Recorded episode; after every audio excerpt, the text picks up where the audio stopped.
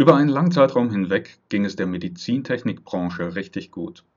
Doch seit einigen Jahren stagnieren die Wachstumsraten und Unternehmen stehen immer größeren Herausforderungen gegenüber. Sieben Stück an der Zahl und welche genau das sind, erfahren Sie jetzt.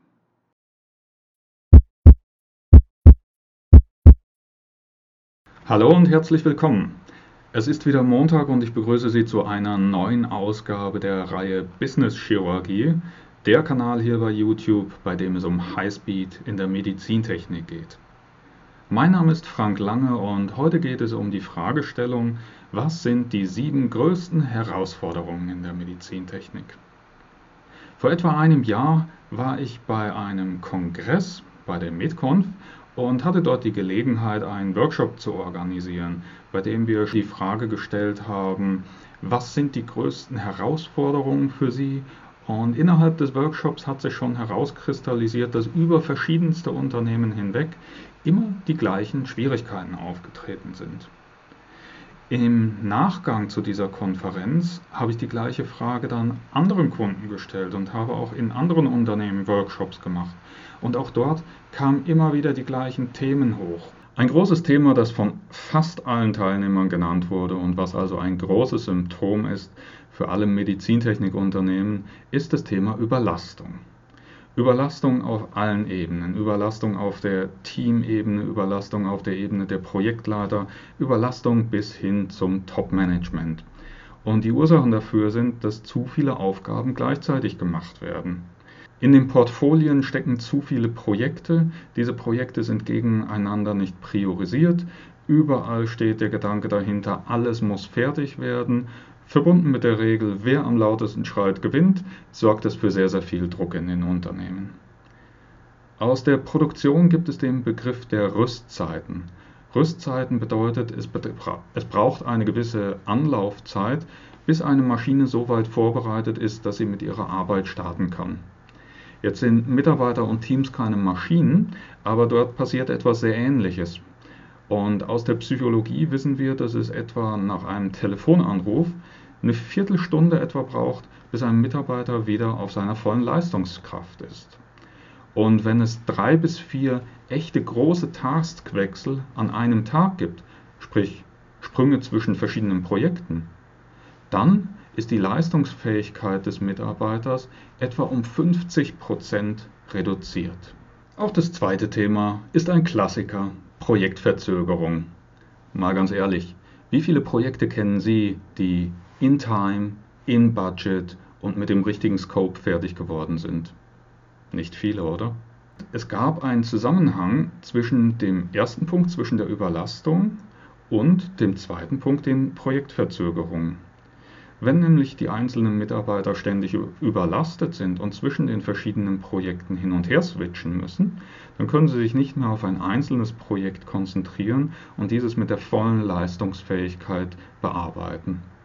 Und dass das zu Projektverzögerungen führt, ist eigentlich ganz klar. Trotzdem glauben wir immer noch, dass viele Projekte im Portfolio uns insgesamt weiterbringen. Das dritte auftretende Symptom, die Projektverzögerungen schlagen durch, bis auf den Markt. Produkte werden nicht mehr rechtzeitig ausgeliefert. Nun könnte man sagen, naja, das ist doch klar, wenn Projekte nicht rechtzeitig fertig werden, dann kommen sie auch später auf den Markt. Nun, das ist einer der Aspekte. Es kommen aber noch unterschiedliche Sachen dazu.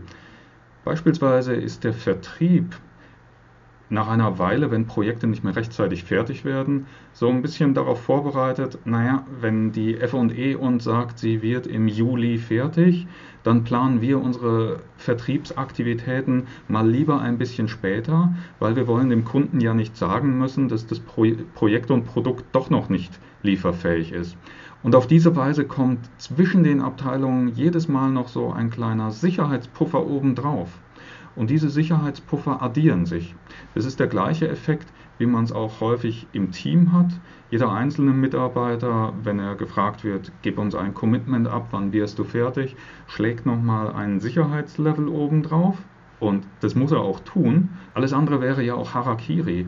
In einer Umgebung, in der ein Commitment auf Biegen und Brechen gehalten werden muss, da ist es sinnvoll, einen Sicherheitszuschlag einzubauen. Nur, über das ganze Unternehmen gerechnet, addieren sich diese Sicherheitszuschläge immer weiter auf und ist ein Sicherheitszuschlag erst einmal vorhanden, dann wird er mit Sicherheit auch aufgebraucht. Was passiert nun, wenn Produkte zu spät in den Markt kommen? Nun, es gibt das Konzept des Cost of Delay. Sie können sich Ihre Deckungsbeitragsrechnung für ein Projekt heranziehen und gucken, was kostet es das Unternehmen, wenn dieses Projekt einen Tag später fertig wird. Und Sie werden sich wundern, wie viele Nullen an dieser Zahl hinten dran hängen. Cost of Delay rechnet allerdings normalerweise in einem linearen Bereich. Das heißt, jeder Tag ist gleich viel wert. Oder jeder Tag Verzögerung kostet das Unternehmen gleich viel. Sie werden jedoch feststellen, dass auch gerade in der Medizintechnik diese Linearität gar nicht so gegeben ist. Weil was ist denn, wenn Sie eine große Messe verpassen, die Medica zum Beispiel? Da ist ein Tag so viel wert wie ein Jahr. Und da kommt es auf einmal zu Nichtlinearitäten.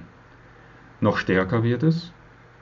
In innovativen Märkten gibt es ein The Winner Takes It All Konzept. Das heißt, wer zuerst ein gutes Produkt auf den Markt bringt, kann die Marktführerschaft erlangen und da kommen sie gar nicht mehr dran vorbei mit ihrem Unternehmen.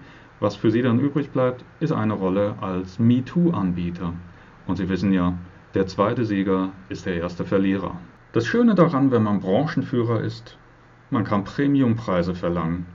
Premiumpreise liegen in etwa 10, 20, 30 Prozent über dem marktüblichen Preis für nahezu das gleiche Produkt. Das Negative, wenn Sie nicht Branchenführer sind, Sie können die Preise nicht mehr selber diktieren, sondern sind bei der Preisgestaltung angewiesen auf einen Vergleich mit dem Wettbewerb.